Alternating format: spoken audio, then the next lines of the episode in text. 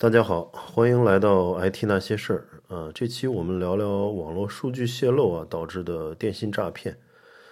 嗯，这两周呢，分别接到了两个电话，对方冒充支付宝、京东的客服人员，引导我进行操作啊。我陪他们玩了一玩，嗯，它过程还是挺有意思的。呃，比如支付宝的客服，呃，这个客服带双引号啊，是说。当时芝麻信用留了大学的信息，啊，确实我留过，呃，那么说国家现在禁止网站保存学历信息啊，是这个数据安全的这个数据安全法提的要求啊，所以要删掉。嗯，对方呢准确的报出了我的身份证号的后四位，还有毕业的大学的名称，呃，让人在第一反应啊，就是不觉得它很假。呃，就我第一时间也没有怀疑他不是官方的客服。呃，当然我从一接电话呢，其实一直有这种防御心理啊，但是就想看看后面他是如何操作的，所以就很耐心的跟着他们的引导，啊，做了一些操作。嗯，那个支付宝的这个客服呢，是先引导我关注呃支付宝的这个官方的服务号。然后，呃，点来点去的，让你看到你注册的信息里的这个大学名称啊，确实存在，并且和他说的是一样的，呃，然后就是让你这个相当于是让你更加相信他是官方客服，呃，然后呢，说不取消学校认证呢，会影响个人征信，呃，是数据安全法的这个有关规定。呃，大家也知道，最近确实，呃，国家颁布了这个数据安全法啊，啊，然后他们说这个对网站的要求是限期整改，然后责任自负，云云，嗯，搞得人还火很大啊，就是怎么输入当初为了这个提高芝麻信用的这个分数，输入了学历，呃，还成了普通用户的责任了，这凭什么影响征信呢？就是从这个。逻辑大家也看到了啊，就是骗子实际上他的这个，呃，骗人的逻辑啊，实际上处处处处是充满的漏洞的。嗯，仔细想一下，就如果有几百万上千万人啊，就大学生嘛，呃，大学毕业生在支付宝如果做过学历认证，那么现在要客服一个个打电话，一个个去指导操作取消学历认证，这个不是非常傻的一件事情吗？他们如果真的是要响应国家这种数据安全法的这样的政策，那从呃公司层面直接把学历这一项去取掉，把数据清理掉，在国家监管的这个呃这个监督下去取掉不就完了？需要让每一个人去操作吗？这个几百万上千万人客服能处理过来吗？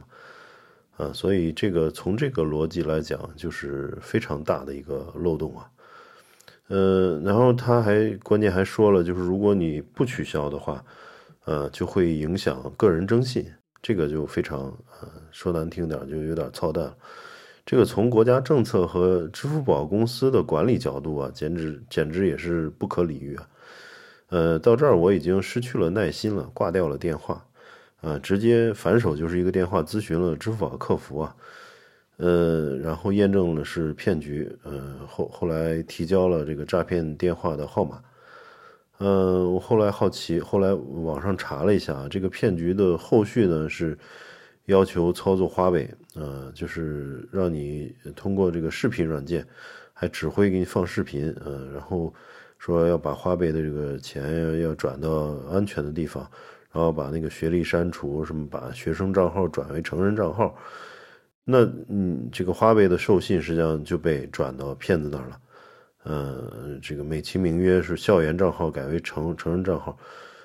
嗯，这过程中啊，我分析啊，除了这个姓名，还有身份证号四位后四位啊，还有学校名称完全正确，就让人第一时间就放松警惕了。然后呢，在呃电话过程中呢，还不时的发送验证码。来表现自己是官方客服，嗯，其实大家也知道，现在发验证码其实是很容易的，就是拿你的手机号在呃这些网站或者 App 上，嗯，登录页面去点一下注册或者点一下登录，那就能发出来验证码。所以他在他点在在他打电话的过程中给你发验证码，这完全并不能代表他是官方客户客服，对吧？所以呃，如如果你将那个验证码告告诉对方，那后果就不堪设想。呃，当然他电话的过程，呃，话术啊，还有这个发送验证码的这个时间节点，配合的都很呃嗯这个天衣无缝。嗯，所以估计确实肯定会有人上当嘛，啊，有人上当他才能一直打电话，因为这个时间成本也并不低嘛，啊，所以大家应该高度警惕。那那第二个电话呢是京东啊，京东也是，嗯，可能很大家都在用，而且我我也是京东这十几年的用户，啊，也是他的这个会员。嗯，这个京东呢，他说，嗯，上来就问。是否用过京东金融啊？然后就得到了肯定的答案之后呢，同样也准确的报出了姓名、身份证号后四位，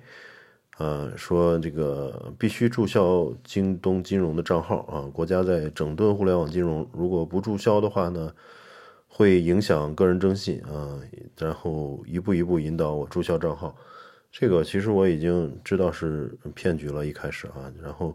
就看看他后面是怎么样一个骚操作嘛，然后他先到京东 App 里边，呃，这个你你点到那个个人自己的个人页面里面，有一个注销京东商城的一个选项，然后注销页面呢有六个选项，就是这个六个选项的意思就是，京东它不希望你呃误误操作就给注销了嘛，对吧？它有六个选项，然后让你确认。呃，你是不是真的想注销京东账号里？因为这里面有很多地址啊，有很多个人资产啊等等一系列的这种个人信息嘛，呃，这个呃历史记录，你如果注销的话，实际上这些数据可能就就找不回来了。所以它是一个很慎重的一个态度来面对你的这个注销操作。那么，呃，注销页面有六个选项呢，它却问是否有选项七。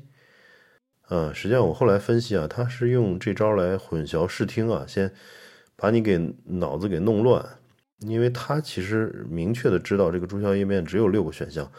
他说他却说一共七个选项正常，你这个属于账号不正常，所以没有选项七。那么呢，这个嗯，把你弄晕，嗯，他本来的目的呢，其实也不是让你注销账号，这这是第一个。嗯，用第一个看似合理的要求啊，慢慢的引引导你到歪路上。嗯，果然他说没有选项七比较麻烦，呃，需需要视频指导我去注销，呃，让我下载这个一个视频会议软件叫鸿雁视频会议，在苹果的这个应用商店里面 App Store 里面可以呃找到。然后我还就是一听就讲他们鸿雁视频会议这个这个。你说京东的客服怎么可能让你随便用一个这个下一个视频会议软件去指导你去操作呢？这个就不符合逻辑嘛。但是就顺着他去，嗯，顺着他的这个引导去去跟着他玩嘛。然后我去这个苹果应用商店呢看了一眼啊，发现这个鸿雁视频会议这款 A P P 下面呢全是呃留言，全是说这是诈骗 App。呃，是一个诈骗 APP，所以是所有人被引导下载这个视频会议软件呢，都是有可能在中了诈骗的套路了。啊，那只从这个留言来看，说明这款视频会议软件已经被广泛应用在诈骗的场景了啊，简直是惨不忍睹。我就跟客服说，我说麻烦你们换一个视频会议软件吧。啊，在苹果官方应用商店里的评论已经全是诈骗软件的提醒留言了。